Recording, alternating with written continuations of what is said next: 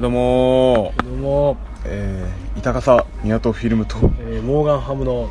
激突お願いしま す, しますさあ、えー、激突よんじゅうきゅうかいめの作品は何ですか？はい、えー、まあそうですね、今年度のアカデミー賞のまさかの読み間違いで逆にその名を挙げたと話題になりましたね。言いますけど、まあ、本当作品賞受賞の、はいまあ、ある意味今年の本命の一つですよね、はい、春の、えー、ムーンライトです、はいえー、ムーンライト監督脚本、えー、を、えー、バリー・ジェンキンスさん。いや新人ですよ。新人の方なんですか？多分今さんじゅうはちとか。ああ全然さんじゅう代すごいよね、ね今、はいはいはいはい、若手が春でキャストが、えー、マーシャラ・アリ、えー、シャリーフ・アープ、デュアン・サンディ・サンダーソン、アレックス・アル・ヒバート、ジャネル・モネイ、ナオミ・ハリスと、はいこちらも結構若手が多い感じですかね。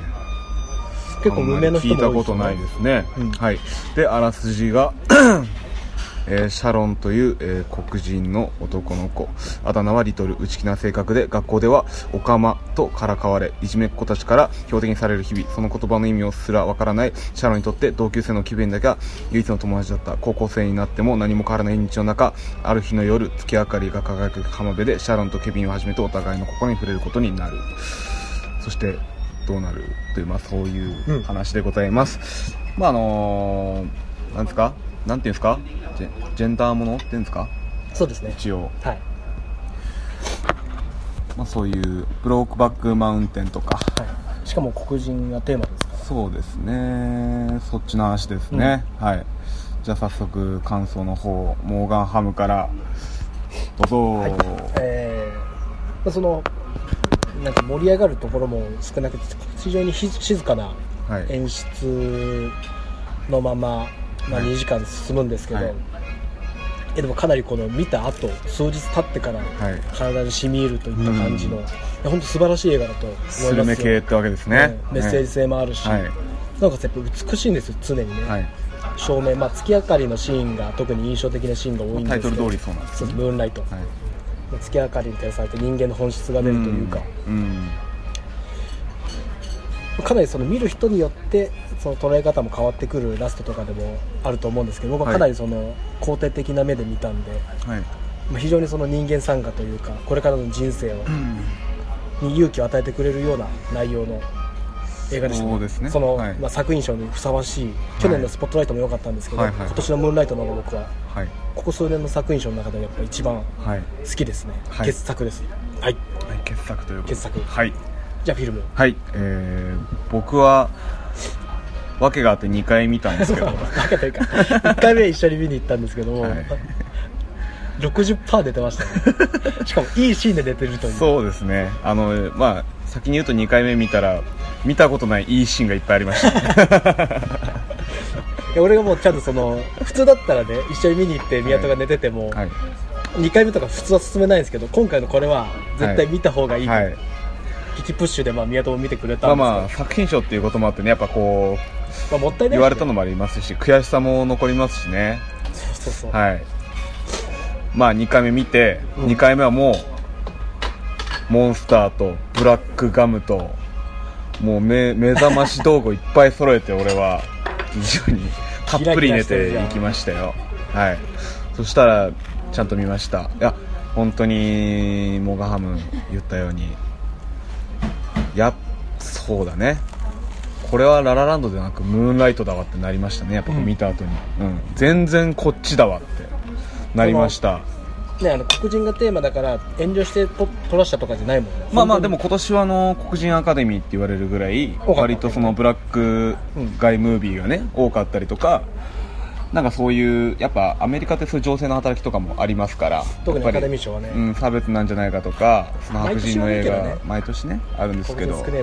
そうですね黒人はまあそっちにちょっと風向きもあったのも一個要因であるのかなとかもありますけど、うん、でもそれを別に全然日本では関係ないですから、うん、それを排除して全然こっちの方が僕は明らかに良かったと思います、うん、っていうのもその作品の面白さで言ったら周りとカテゴリー違うからトントンみたいなとこあるけど、トントンみたいなとこあるけど、そのやっぱその作品賞っていうね、やっぱこう名誉ある賞、特にね、そうそうそうそう、本当にアカデミー賞は影響力強い、影響力強いから世界へ向けた映画を選ばないとダメだから、この作品賞というね、この王冠がふさわしいのは確実にムーンライトだと思いますね。うん、やっぱりそのまあこの映画、お話は確かに淡々として割と確かに大きなこともなく進んでいく一人の少年の、まあ、幼少期、えー、青年期、え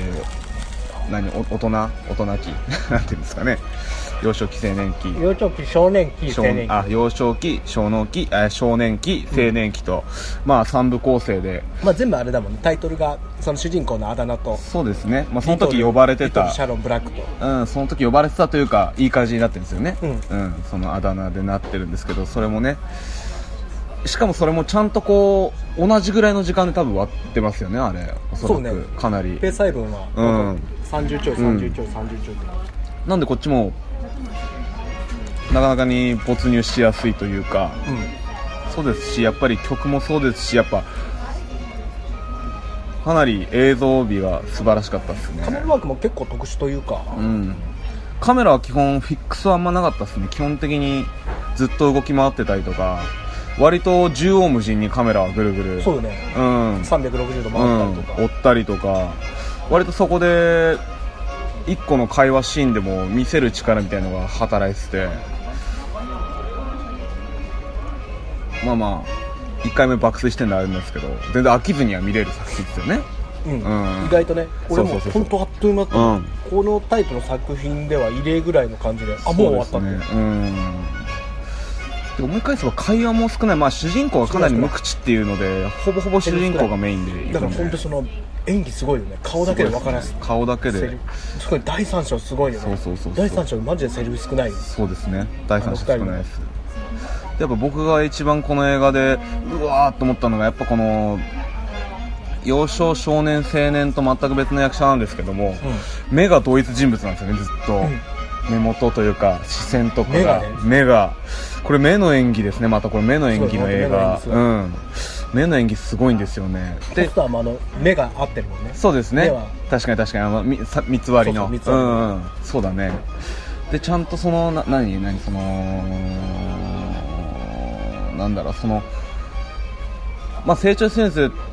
主人公もどんどん成長してって、やっぱ性格がまあ言ったら内気だったのが明るくなったりとか、こうコミュニケーション能力を得たりとかどんどんしていくんですけど、でやっぱそれでもやっぱそのふとこう同じ人物になる時があるじゃないですか。あ、そうね、特にだいさん章のあのムキムキで金髪つけたブラックでさえブラックでさえね、目がね、うん、ケビンと会った時に、そうケビンと会った時にスッとこうあの時の目になる時に、もうこっちはうわーっていう、そのもうその感じがね、もうあの言い、言い方は難しいですけど、本当なんいわばなんか女の顔になるじゃないですけど、うん、なんかこう恋愛とかそういう艶のある表情になるんですよね。全然気持ち悪くない感じで、その時にやっぱこう涙腺がもうブワーってきますよね。最初の最後すごいよね、見応えが。そうそうそうそう、まあ僕も最高に良かったです。にかいめちゃんと見れて良かったです。はいはいはい、うん、じゃあ細かいとこね行ってきますけども、あのまあ前半でその前半のまあ幼少期が割とストーリーで言ったらなかなか映画らしいっちゃ映画らしいですよね。その、うん、シャロンという男の子が、えー、いじめられてて、それを助けたフアンという黒人がいるんですけど、これがヤクの売人でして、うん、で母親から割とこう何虐待というか、その育児放棄されてるんですよね、シャロンは、うん、でそのシャロンを、えー、と自分のテレサという彼女と共にフアンはちょっといい家に遊びにおいでとか、いつ来てもいいんだよという風な感じで、まあ親代わりじゃないですか、そういう気持ちで接してるんですよ、うん。そうすると自分が役を打ってるその役をシャロンの母親がやっていて、シャロンの母親に言われるんですよね、その あ, たしあんたが打った役で私はラリってるみたいな、それでもうちの子を息子扱い息子だと思ってみたいなとこがあるじゃないですか。そこのなんかこううわーっていう、もう仕方な仕方ない悲しさみたいな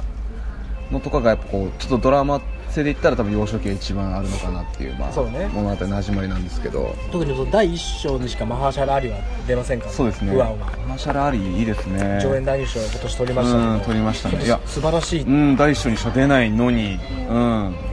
素晴らしいですね、出てほしかったもんね、だいに章以降、はいはい、だいに章以降も死んでたまさか、まあ、死は描かれてないんですけど、まあまあまあ、あらかた想像つきますよね、やっぱそのあの、うん、ブラックシティでというか、あの、そうそうそう、超危険ですから、うん、あの辺の住んでるやっぱ黒人の人っていうのはやっぱりそのあまりこうなんていうんですかね、まともな職についてない、うん、基本的には売人とかギャングとか。そうね、カラーギャングとか、まあ、そっちに行くっていうのが、まあ、映画とかでもよく描かれがちなんで、こっちもね、うん、そうなのかなっていう風に見たりするんですけど、スラム街ですか、うん、スラム街育ちの黒人はそういう人生を歩むっていうのは、まあ、定番の流れなんですけどね、うん、結構あまりそのバイオレンスは見せないですもんね、今回も必要ないし、そうだね、うんうーん、なんだ不安、黒人ってなんかこう家族への情というか、ちゃんとこうファミリーを大切にするっていうのがあるじゃないですか、特に男性は友達というか仲間もね、うん、仲間も大切にするっていうのがあるんで、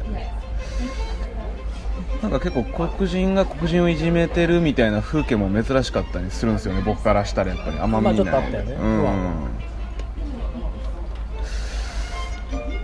タフワンちゃうわ、シャロンね、シャロン、シャロン、そうそうそう、シャロン、そうだね、黒人の学校だったもんね、うん、黒人の学校ほぼね、そうだね、先生も黒人だったしね、うん、うん、まあさ、黒人の中でもあるでしょ、シャロンが、まあそのゲイだから、うん、ってことでいじめられてたんだろうけど、うん、でも幼少期のシャロンが本当にこう、か細くて、なんていうんですかね、あのー、すごく繊細で、何か言われたらずっとそれを溜め込んじゃいそうなというか、もう壊れそうな感じがいいんですよ、ね、あの子の、そうあの子の演技も素晴らしい、あの子の演技素晴らしいですよ、可愛いしね、うんうん、顔もなんかで、やっぱりそのやっぱ本当俺はでも幼少期がやっぱ一番好きでしたね、結局あのやっぱフアンが出てるっていうのもありますけど、ね、あのシャロンとフアンが海で泳ぎの練習させるとこで、うん、フアンが結構こう人生の先生的な言葉を結構シャロンに言うんですよね、そこで、うん、なんかなんだろう、一応その物語上この子はゲイに当たるんですけど、シャロンはゲイに当たるんですけど、うん、それをこう幼少期の最後まであんま出さないじゃないですか、子供たちは子供だから気づいてないけど、なんかこいつ他と違うなみたいな潜在意識というか、なんか自然的な動物的意識みたいので、うん、ちょっとこう排除してるんですよ。でも大人たちはあこの子そうなんだそうだなっていうのはもう分かってて、うん、でも一応まだなんていうんですかね、なんか 他, 他と違うようにせ接さないというか、一応その男としてちゃんと接するというか、クワガですか、不安とか不安ですね、不安がちゃんとその人としてでもそれも受け入れて、うん、この子はどうなるとそれを受け入れる覚悟があって接していくんですけど、そのやっぱこう切なさ、何あの海でのその要は回り回って言うわけですよ、その人に選択させるな、自分の行動を、人生ね、うん、人生を人に選ばせるな、自分がどうするかお前決めろみたいなことを言ったりとかしてるのに、その幼少期の最後のシーンでシャロンから投げかけられてしまう、僕オカマなのかなみたいな、オカマって何みたいな、あそこの食卓のシーンは結構うわーってなりませんでした、あそこはかなり、そうね、最後の幼少期の本当最後のシーンですよね、僕オカマオカマってどういう意味って、まあ、前日多分お母さんから言われてしまった人じゃないですか、おそらく、う、ね、うん、お母さんはねそのお釜を恥じてるから、ね、そうそうそうそう、家帰ってきて怒鳴って言って、それをシャロンに聞きに来て、でやっぱねそのずっとこう無口だからシャロンは、うん、基本的には喋らないっていう男の子なんですけど、最後のシーンだけオカマって何、僕オカマなの、フアンは薬を売ってるの、薬を売ってる人なのっていう、ちゃんとその知ってたっていうね、その自分のお母さんが薬をやってることも、フアンがそれを売ってる、あ、大丈夫です、フアンがその薬を売ってる売人だってことも全部分かってたっていうね、あのいやなんて言ったらいいんだろうってなるよな、そこもね、まあ、ね何も言えなくなっちゃうよね、もう本当にもう情けなくなるというかさ、うん、うん、やっぱテレサがずっといい女なんだよな、うん、テレサがもうあのスラム街に住んでるやっぱ黒人女性っていうのはどういう人がいるんだろうね、なんか要はあのまっとうな仕事してないけど支えるじゃないですけど、うん、テレサはだってフアンがあんな犯罪まがいの仕事を、犯罪ですけど犯罪の仕事をしてるけど人としてできてるじゃないですか、テレサは。まあそうね、フアンもね、うん、フアンもできてるんですけどね、やっぱそういうソウル的なつながりがあるんですかね、やっぱもっとこうあんまりこうそういうのは薄そうじゃないですか、なんかその社会的なんていうんですかね、なんか魂が良ければいいみたいなさ、ファミリー意識っつうのかな、うん、まあ、テレサ自体、うん、あ, あの二人は結婚してんのかな、フアンとテレサは。いやそこも分かんないよね、恋人なのか、結婚はしてないと思います。恋人か、うん、恋人ですよ、まあ、もしくはまあ結婚しててね、うん、テレサが子供を産めないのかもしれないしっていうのもね、いろいろそういう要因はありそうですけどね、説明がないからね、うん、全く、まあ、語られないんですけど、うん、まあ、でもシャロンはやっぱ息子代わりだもんね、うん、あのまあムーンライトのタイトルがそこから来てるのかどうかわかんないですけど、そのあのフアンがしてた謎の話は何を言わんとしてるのかわかんないけど、ただただおしゃれな思い出話みたいになってるね、なんかその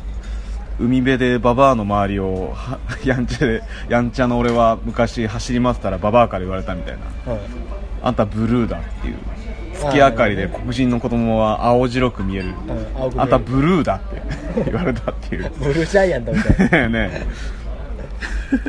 あ、どういうことなんですかね、なんかそのおしゃれすぎて何を言わんとしてるのか全く分かんなかったんですよ、うん、そこそうもよく分かってない、うん、な, な, なんなんですかね、やっぱそのみんな一緒だよという、なんか要はまあ絶対あそこで男同士の話じゃないですか、あそこっていういわばってことはもう多分この子は多分オカマゲイだろう、だが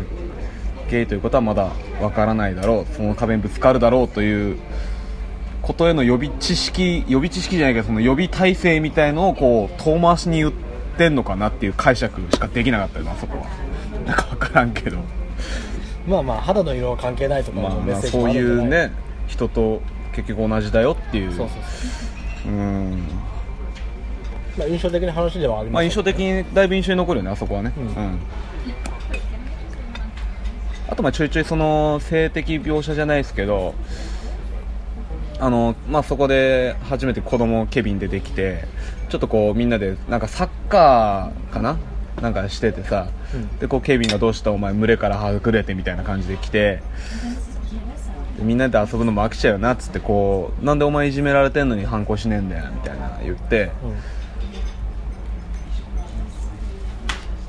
いや俺はタフだっつってちょっとこうふたりでぐわーっとちょっと喧嘩というか、なんかちょっとじゃじゃれ喧嘩みたいなするじゃないですか、うん、なんかそこああいうとこがきっかけになってたりするのかなみたいな、いつからまああの時から好きなんだろうけど、うん、ずっと多分そうなんですよね、初恋のままだからね、うん、シャロンのとこ、うん、俺も昔あったもんな、なんか謎に、い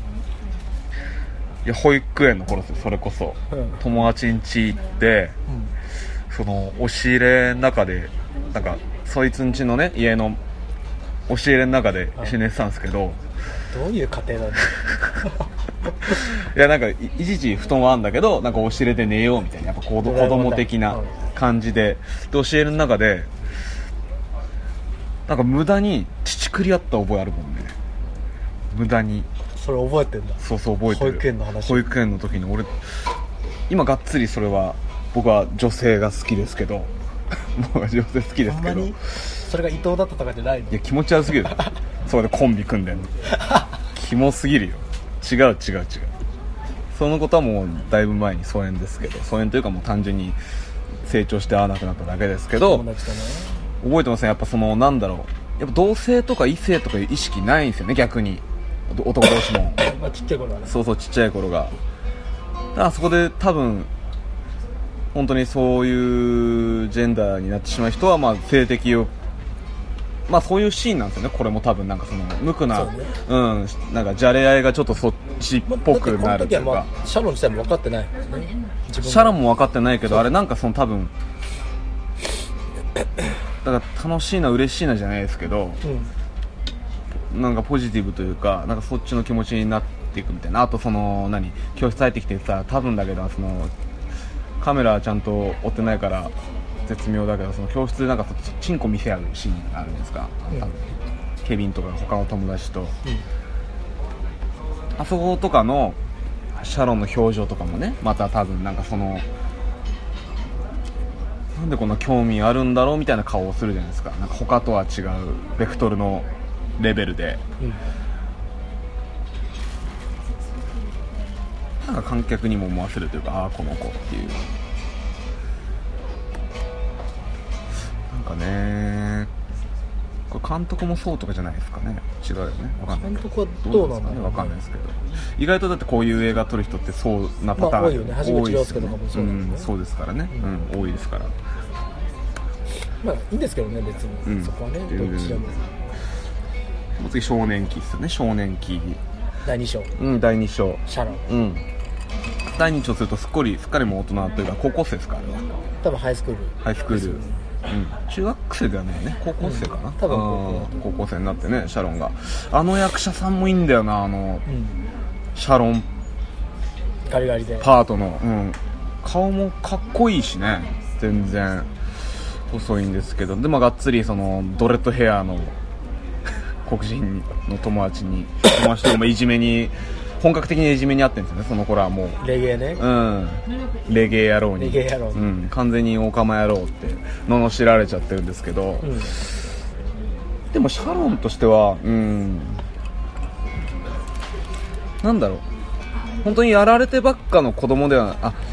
少年ではないじゃないですか。なんか性格が、うん、なんだろうなあの時期って一番こう多感多感だし、うん、思春期そうそう思春期だし一番こう人格形成される形成されるじゃないですか、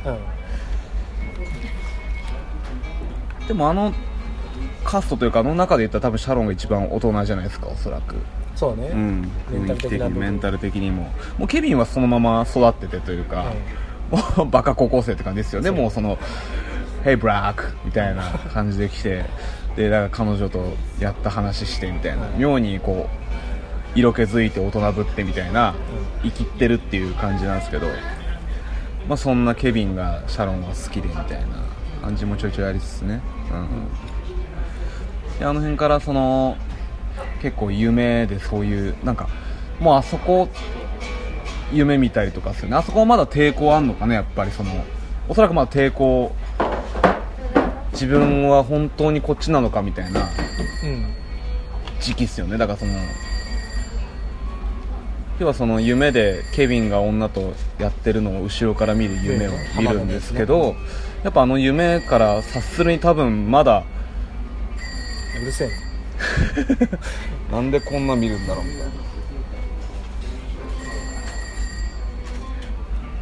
なんでこんな夢見るんだろうみたいな感じじゃないですか。多分本当にまあ、本人もまだ自覚してない、多分自覚してない可能性ありますね。そこはうん難しいですよねああいうとこって、うんまあ、基本的にだからそのお母さんとテレサ以外の女性は一切出てこないからこの映画はだからそこに対してのアプローチもあんまないから、うんまあ、多分そこはメインではないんでしょうけどね。この子がそこの葛藤とかはもうこれだっていわば恋愛映画ですもんね。だってそうね、うんでここでもうファンはいないんですけど、その出てこなくて、なんならあのレゲエのやつの口で初めて語られるじゃないですか、うん、ファンは死んだみたいな、あっさりとね、そうそう、でそこでなんかそのまたテレさんち言ってたのかみたいな、うん、言うじゃん、あこいつまで知ってんのっていう、こいつも知ってんだ、なんすかね、その狭い町だからなんですかね、テレさんのこと知ってるのは、まあ、テレさん美人ですからね、美人、うん、美人熟女がいるみたいになってたんですかねでも熟女ほどでもないでしょ、まあそうかそうか、多分いつでも来ていいよって言って、うん、であそこのね、あのお母さんが今日お客さん来るからあんた外出てけみたいな、うん、夜帰ってくんなみたいな、でテレさん家泊まるじゃないですか、で朝家こう学校行くためにこう準備しようと思って帰ったらお母さんがバー走ってきてさ、どこ行ってたのあんたみたいな、ニコニコして大将笑っててね、そうそう、なんか太陽の下で笑っててニコニコして、でそこでテレサとシャロンの顔がパッパってこう結構こうスイッチしていくんですけど、あそこのシーンもかなり印象的ですよね。なんかこうなんていう撮り方が面白いですよね、この人。面白い面白い。あのシーンとか結構このムーンライトで使われてたんですけど、このこう顔がセリフ喋ってたんですけど、次顔変わったら顔の動きはスローモーションで表情だけ捉えてて、セリフはそのまま流れていくみたいな。でシャロンもその顔の口の動きに合わせてセリフがあるんじゃなくて、顔の動きはスローモーションだけどセリフだけそのまま流れていくみたいな、あの演出は結構良かったですね。なんかおしゃれというか変わってますし、結構芸術性高い、芸術性高いですよね。結構こういうなんかクリエイティブな要素は多いですよね、この映画。抽象的な映画の一つではある、うんうん、そこが万人受けしないのかなと思うけど、そうですかね。単純な映画ではない。あの色味はなかなか良かったですよね。常にあのブルーがかってるよね、うん、そうですね。昼間でも、うん、そこは照明というか、ね、色青みがからしてるんでしょうけど、分かんないですけど、ちょっとララランドと共通する部分でしたね、なんか分かんないけど、うん、ブルーがかってるみたいなね。でまあ、まあ初めてケビン、いちいちこの割とシャロンの周りにいるやつのセリフがいいっすよね。なんかその指摘じゃないですか、割とみんな。なんかそのケビンもケビンでさ、あの夜の浜辺で会うじゃないですか、うん、あのあそこふたりで、でなんか心にすん心に住んでる人間は海で悲しさを紛らわすみたいなさ、なんかいちいちおしゃれだなこいつらみたいな、うん、結構洒落たこと言う、ね、洒落たことを言うんですよね。タバコのやつ、タバコのやつ、葉っぱね、葉っぱ、うん、葉っぱのやつだからね。確かに確かに、お前お前に葉っぱを吸わせようとしてるやつ、あそうそうそう、お前なんでるのだから、そのそうだよね、あそこではまだ葛藤あんだよね。なんかその要はさ、そうね、まだシャロンはね、うん、なんかケビンの言ってることを復唱するみたいなさ、うん、感じなんだろう。まああそこも恋愛要素なんですけど、なんかそのおい鍵回るなよニガみたいな言ったりとか、なんかそのなんで俺のことブラックって言うんだみたいな、お前の相性さみたいな、うん、どうせを相性って呼ぶってどんなやつだよみたいな、ちょっとしたこう噛みつきじゃないですけどみたいなとこから、さすがに多分シャロンは本当に言った通りまだ抵抗じゃないですけど、そんなはずないというか、俺って 何, 何みたいなとこにいるんですよね、うん、青春はおそらく。ケビンはだからそこでケビンが初めてシャロンと、まあ、交わるまでいかないですけど、うん、キスしてキスして、まあ、こういうごしょごしょするじゃないですかでもあそこのシーンかなり綺麗ですよね。いやそうそうそう、うん、あんなことしてる、うん、まあ、あんなことはもう関係ない、性別超えたところだと思うんですよ、うんうん、あそこは綺麗なんですよね、めちゃくちゃ、うん、砂でね精液を払うシーンですら綺麗に、そうそうそうそうそうそうね、砂でね、うん、そうだね、綺麗でしたね。あそこあれ精液を払ってんのか、あれ砂で砂で多分砂で落としてんのか、右手ね、そうかそうか。なんかケビンもね、そんなに汚いと思ってない、ケビンはバイなのかな、ケビンはバイなんですかね、多分どうなんですかね、うん、バイですよね、多分おそらくは。そのあれやっぱ男から見てもシャロンってなんかちょっと艶やかだというか、うん、ありますもんね、うん、艶やかですよね、うん、あのあと帰りふたりで車乗ってる時はもうほぼ男女の顔ですよね、そこは、うん、かなりあの時、あの後にもうシャロンはもう確信したんでしょうね、うん、自分のケビンのことを、そうですね、好きなんだ、だからその俺は男が好きなんだじゃないですよ、多分ね、ケビン、ね、僕はケビンが好きなんだっていう。そうそうそう、まあそれ三章で分かりますよね。そうそうそう、とこがいいですよね、そういうとこが、うん、超ピュアですから。ピュアですよね、シャロー、うん、それがあるから、その翌日起きたあの事件はかなりこう心痛みましたね。あの、うん、まああのまた霊芸野郎がケビンに持ちかけるわけですよ。あの小学校の時遊んでた遊び最近やってねえなっつって、一人友達を選んでそいつが倒れるまでぶん殴る遊びあれやってねえなみたいな。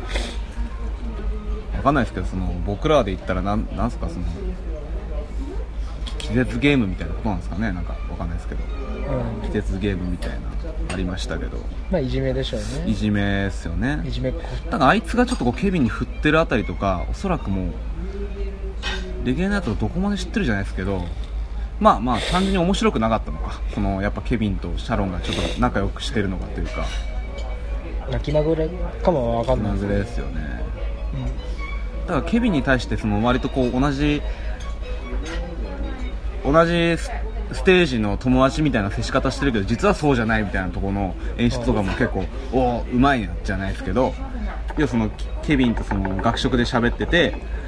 はははみたいな感じでこうパンパン叩くんですけど、レゲエ野郎がその時にそのなんか食ってる飯の盆がガーって結構大きくずれて、うん、それに対しては別に謝罪もなくみたいな、結構横暴なやつ、こんなクソジュース飲んでんじゃねえよみたいな、うん、いちいちなんかちょっと言わなくていいこと言ってくるあたりとか、その後ケビンとシャロンが対峙するシーンとかも、あそこのカット良かったですね。なんかそのもうあのレゲエ野郎が俺がニーガを選ぶっつってこう外出て腕ポキポキ鳴らしながらこうぐるぐる回るんですけど、それもずっとカメラで追っててさ、うん、でぐるぐるぐるぐるずっと追ってて、そしてあったと思ったらそのケビンのお前かっていう顔になって、そしたらシャロンがいてみたいな、そこのカット良かったですよね。そこでさ、そのレゲエ何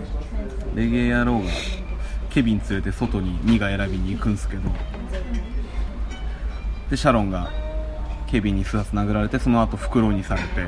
血だらけになって、で割とこうなんだろう、中庭でまあまあな騒ぎが結構ちょっとした時間あるじゃないですか、うん、でその時にそのなんかボブマーリーさながらの先生が助けに来るんですけどだいぶ中庭に近いところで飯食ってんのがあって、前のシーンで、はい、早く気づけよこいつこいつ出てくんの遅えよって、さん発ぐらい殴った後にさん発ぐらい殴ってボッコボコにされた後に急に来るけど、まあね、でもその後、まあ仕返しじゃないですけど椅子で、いやレゲエ野郎どうなったんですかね、普通にあのまあ別に何のあれもなくって感じですかね、あそこは。まあそうでしょう、うん、まあ、そのままシャロンは帰ってこないわけですから、確かに、うん、地元には、うん、少年院のままで、少年院の場所でそのままだいさん章は役を続けてるわけですよね、うん、あんな一発少年院ってなっちゃうのかね、やっぱり結構、結構厳しいんじゃない、わかんないけど厳しいのかな、多分普通に障害で、ね、でも少年院自体はそんな長いこといたわけじゃないと思うけど、ね、うん、レゲエ野郎のダメージもそんなあるようには見えなかったので、そうそうそう、結構やったんかな、あれわかんないですけど、背中だったけどね、だ背中でバーってやった後に折れた肺でまたブンってこうに発目いってたから、どんくらいダメージがあったかわかんないですけど、死には至ってないですね、さすがにわかんない、死んだんかな、死んでは死んでは死んではいないよね、動いてたし、あれで死なないでしょ、ね、あれで死なないよね、あんだけ生きてたやつが、うん、そうだよね。その事件があって、まあ、だいさん章ブラックになっていくんですけど、うん、ここでさ、もう全然監視と関係ないんだけどさ、ブラックじゃん、うん、今字幕ブラックになってたんだよ、なんかミスなんかなこれと思って、うん、でもその何書いてる文字はブラックなのに、英字は英字はなんかミスミスかな、ブラック、ね、ブラックになってさ、これミスなんかなミスか、あれ珍しい、うん、いやいや、あんなだってここ間違えるかなって思うじゃん、いや俺下の方は見てなかったから、あ、本当？だいさん章で英語でだってブラックだから、それで分かるから、うん、昨日見たらもうブラックになって、ブラック、そうそうそうだってこんなただブラックって書いてるだけのとこにえ字幕つけるのに間違えるかなって思って、ブラックをグにしちゃう、ね、まず字幕自体で、ね、でバーっていう字幕で間違えるのあるじゃん、うん、あってもいいじゃん別に、そのブラックなのに確実にそこはなんか間違えてるみたいなね。まあでもこのさん章はモーガンハムが一番良かったってことですけど、うん、の見せ場じゃないですか、うん、まず最初誰だってなるもんね、うん、シャロンか最初誰だですよね、うん、大きく変わってますからね、まあ、シャロンなんだろうなと思うけど、うんうん、でもこれが狙いですもんね、結局はその最後に行くまでの体というかその体もパンパン、味覚だけはね、うん、ゴツゴツになってゴチゴチになって金歯入れてね、そう、うん、ボスになってるしね、うん、で俺にかい見てね、あれ結局その確認に至らなかったんですけど、そのシャロンがそのバイにバイヤーになってさ、こう乗ってる車のとこにその王冠のなんかおもちゃっていうかなんか王冠みたいなの置いてたんですけど、うん、あれなんかフアンも置いてった、あ、そうフアンの丸でしょ、あれ、あ、フアンも置いてたんよね、そうだよね、最初はそうかそうかそうか、うん、そうなんだ、だから自分の親、親じゃないですけど、やっぱ、うん、ずっと不安のことはちらちら出てきてるってことですよね、うん、いやでもそれまた悲しいですよね、なんかそのカエルの子はカエルじゃないですけど、うん、結局まあ不安と同じことやっちゃうっていうね、やっちゃうっていうね、うん、悲しいですよね、あそこで分かるっていうのは。でも全然幼少期少年期とは違うシャロンじゃないですか、もうバンバンその自分の何売人の手下みたいな車に乗ってバンバン喋ったりさ、女の話したりとかさみたいな、しかもジョークもバンバン飛ばしたりしたり、しかも金稼ぐ時にちょっと脅したりとか、割ともう全く別の人間になって、あれシャロンどこ行ったんだろうみたいな感じに思わせる、あそこいいっすよね、うま、ん、いっすよね、振りだよね、振りですよね。で岡さんとも和解するじゃないですか、まあ和解、うん、お母さんはもうその医療センターというかね、うん、通ってますけど、薬物もおそらくあれですよね、そのリハビリと込み込みで、うん、ちゃんと教えもしてるというか働いてもいるって感じですよね、あそこで。まあ赤いのシーンも良かったですけどね、良かったですね、あそこ、うん、あそこも本当にそんな無駄なセリフはないですけど、うん、あの泣くっていうのね、うん、ふたりともしとって泣くっていうところはもう涙を拭ってあげてね、うん、大げさに泣かないのがね、うん、いいよね、いいっすよね、韓国映画みたいに、はいはいはいって韓国映画みたいに韓国はあの文化として泣くときは、うん、あのちゃんと泣かないとダメみたいなあるらしいんですよ、あ、まあまあイエスの方がはっきりしてるからね、彼らはずーっとは泣かないですよ、艶めきがあるんですよね、この映画基本的にずっと、うんうん、あのムカついてたお母さんですらね、うん、あのシーンで許しちゃいますけど、そうですね、うん、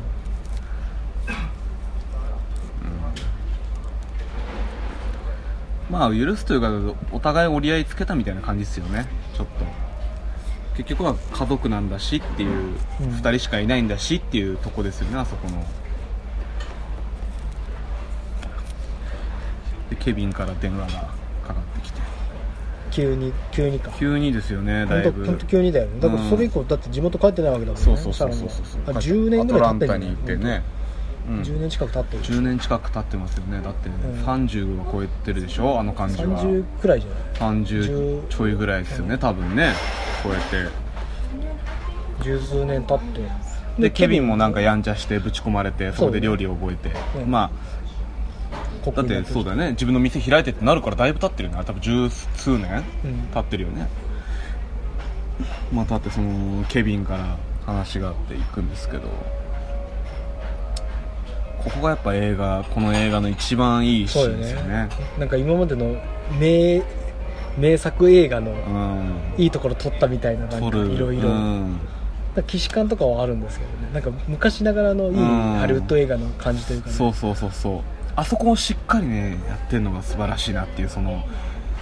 カランカランってあの店に入ってこうバーって行って、でケビンはこうせわしなくこう動いてるんですけど、なかなかこうコンタクトはしなくて、ずっとこう食器下げたりとかわーってしてる姿をこう何も言わずにしとっと見てるみたいなとこから、もうシャロンがもうそこからだんだんこうシャロンに戻っていくじゃないですか、そこで、うん、そこまでブラックだったのが最後もシャロンに、ね、そう戻ってって、ケビンから電話がかかってきた時からね、なんかそうそうそうそう、もうなんかね、うん、だその朝無声してたもんね、だってね、多分 ね, ね あ, れはあれもなんかね見せないですけどね、パンツをこうスーッと、あ、でもちょっとベタっとしてましたよ、なんかそのちょっと、うん、そうそうそうそうそう、触るだけなんです、そうそうそう。でまあケビンと会って、身の上話、ケビンのそこでケビンがね、あの料理作るシーンがあるじゃないですか。あそこも僕かなり好きでしたね、あそこ。うん。ようわからん料理だったけどね。そうそう、ようわからん料理だったけど、なんかそのミント散らしてなんか、うん、ブルーベリーのごった煮みたいなダーみたいなやってましたけど、うん、あれも締めなんだろう、あのもう取り方といいね。ちょっとなんかセックスの前戯みたいな、なんかその本当にだからもうケビンが最愛の女性に作る感じで作るじゃないですか、あの、うん、飯をトントントントンって多分そういう目的もあってああいう感じなのかなぐらいな。もうあっからずっといいんですよね。もう本当にもうふたりの時間が始まるじゃないですか。ワインをね、あの、うん、コップであの水のか、ね、プラプラのコップにね、ラーメン、ラーメン屋さんにあるやつ、そうラーメン屋にあるやつねあれにね入れてね飲んでみたいな身の上話。うん、まあ、ケビンも本当にうまくはいってないじゃないですか。奥さんとも別れて、ね、まあ、娘は残ってるけど、娘はいますけどね、うん、お互い今傷ついてるふたりですよね。うん、お互いそうですね、いろいろあったなっつってね、うん、あの時ごめんなっていう、あの時ごめんなは家か、うん、家帰ってよ、家帰って俺には勇気がなかった。そうだね、そうだね。でもさ、さすがにちょっと笑っちゃったというかさ、あのなんで俺電話したって改めて問うじゃないですか。そのそこまでちょっと結構身の上話というちょっと表向きな話だけして、うん、本当に久し、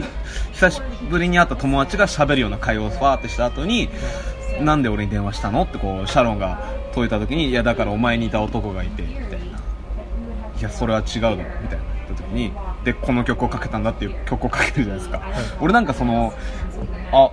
かける前にね、その浜辺でみふたりでキスしたよ夜に車でなんか曲かけてた曲をかけるのかなと思って、その時車で曲かかってたっけなと思ってそういう系かなと思ってパッてこう歌詞流れたらがっつりなんか恋人、そうそうそう、西野カナとかそういうレベルのさ確かにね、私のそう恋人よみたいな久しぶりの恋人よみたいなラブソングをさ、ちょっとあそこはくすりとちょっと来ちゃうよね。ジュークボックスね、ジュークボックスねそう、ジュークボックスがーってで、その時ケビンもこの曲よみたいな振り返ってさ、ふたりでこうバーって見つめ合うシーンとかもさ、あそこだけ本当にはちじゅうねんだいのメロドラマみたいな感じなのが、うん、まあ良かったりもするんですけど、さすがにさすがに歌詞が直接的すぎてさ、うん、お電話古いですね。あれ電話だったの？電話なんだよ。いやでもあれもいいシーンですけどね。まあいいシーンですよね。すげえ、うん、わかりやすいですよね。でもあそこって、うん、この曲何なんだろうと思っちゃいました。まあでも初めてあそこでケビンの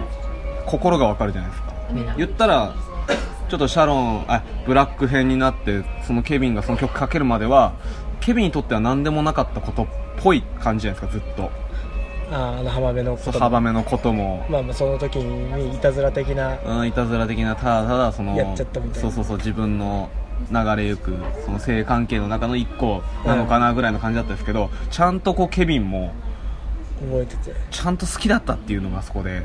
でシャロンはずっともうあれが初恋で、それ以降誰ともしてないってこと、ね、あ最後のね、あのセリフはもう、あのセリフで俺ガツンときたね、やっぱり。俺あのセリフ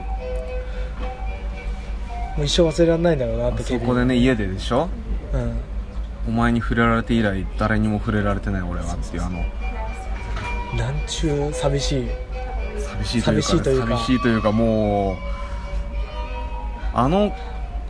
言葉に尽きるんだよな、この映画って本当に、うんそうね、テーマというか、あそこでね、あこれやっぱ恋愛映画だった、うん、恋愛映画だったんだっていう ね, ね恋愛映画の中でも極上の恋愛映画ですよね。いや本当に、うん、そこがメインだったんだなって、ね、あれを言った時のシャロンの顔とかね、うん、もう本当悲しいというか、なんだろう、もう幼少期のシャロンに戻ってるよね。そう戻ってし、もうリトルまで戻ってるんですよ。そこでもうゴリゴリだ、ゴリゴリなんですけど、ゴリゴリの体だけど、うん、俺やっぱあそこちょっと泣いちゃったもんね。お前にしか触れられてないっていうさ、敵だったあのバイアナってもうそういう性関係はもう全自分自分の中でもう完全に折り合いつけていろいろやってるものと思うじゃん。それね、あんなゴリゴリでね、でしかも少年院とか少年院とか入って、そんなだって言ったら同性も多いからね、しかもだってバイヤーでのし上がってってなったら、それこそさ、もうそういうとこ関係なくガンガン行ったりもするわけじゃないですか。そういうなんか自分の性癖とかも関係なく行ったりする。でもその中でずっと何その性のなんかそのそれを守ってたっていうね、自分の純粋さ、体裁、体裁、体裁守ってたっていうさ、うわーっていうね、あそこでもう本当にでそこで終わるんですよね、ほぼほぼ。でその後ケビンに抱きしめられて、抱きしめられて、俺あのシーンはちょっとどっちかなっていう。まあ肩、肩でこうもう本当に、うん、でもあの人はふたりがそういうことはしないでしょ、し、しないですよね、あの日はね、うん、あのまま寝て、そうそうそうそうそうそう、でそのまま別れていく、うん、まあでも友達としてこれからは会うとは思うんですよ、あのふたり、うん、ただもうそういう関係には一生ならないんじゃないかなと思うんです、うん、あのふたりがどうなるのかっていうのすごい気になりますけどね、うん、でそのカットあった後にそのリトルが、ね、ラストカット、そうあのもうそれこそそうムーンライトリトルがパッてこっちを振り向いてっていうカットがあるじゃないですか、うん、いいっすよね、あそこで終わるってタイトルが出てね、まあ、横で結構その劇場で見てた人はえこれで終わるのっていう雰囲気はありましたけど、うん、あそこで終わるのがいい、ね、あそこですよね、完全に完璧な終わり方だと思う。あとはこっちで考えればいいことですからね、あの後はよかった、うんうん、まあまあちょっとね、あまりにもこうケビンとの再会のきっかけが、まあ、ケビンから仕掛けてるじゃないですか、うん、ちょっと唐突ではあるけど、ちょっと唐突ではありましたよね、理由付けがね、うん、なんかたまたまふたりがどっかでこうピタッとこうふたりの線がクロスしてそこで出会ってああいう風になってもよかったのかなとはちょっと、うん、まあでもふと思ってふと思ったんじゃないですか、昔の恋人に連絡するみたいな感じで、本当に、うん、まあだから本当にあれは謝りたかったんでしょずっと、うん、ケビンはあのことは、そうですよね。でも明らかに多分そのあの曲で思い出したっていうのはありますよね、おそらく、ね、そうね、うん、恋人、昔の恋人で、うん、まあでも曲聴いてその当時のことを思い出すってやっぱありますからね、うん、僕たちも小学校の頃流行った曲聴いて、そうですね、うん、それと一緒だよね、ああそうしてるかなみたいな、うん、いやこれでも本当に恋愛映画としての質がだいぶ高い、高いね、高いですね、うん、いいっすよね、また名作が生まれてしまったというか、そう超優しい映画ですよ、うん、本当に本当この映画のビジュアル自体がだいぶいいですからね、そうね、ポスターからもう、うん、ポスターからもうビンビンのセンス、ビンビンのセンスですよ、ね、この監督期待じゃないですか、またね、はい、次回作すごい期待できるの、はい、期待ですよね、はい、この規模の映画がその一番そのアメリカで一番の賞を取るってやっぱアメリカハリウッド目利きが多いというか、うん、そうですね、日本アカデミー賞にありえないですもんね、ありえないですね、この規模の映画がね、うん、そうですね、確かにやっぱちゃんと見る人が見て、うん、いい映画には賞を取らすと、うん、ララランドに打ち勝つと打ち勝つっていうね、うん、いいここの映画で良かったですね、作品賞、そうね、あやっぱ見たらこれだなと思います、作品賞結局ララランドでこれ見たらいやいやいやとはなってたよね、多分ねこれね、うん、こっちでしょ、こっちでしょってなってたよね、いや本当にさっきもがむでしたけど俺もスポットライトで全然今年のが、うんうん、納得のいく作品賞でしたね、割とこんな感じですか、そうね、うん、本当にいい映画だと思います。いい映画です。映画らしい。映画らしい。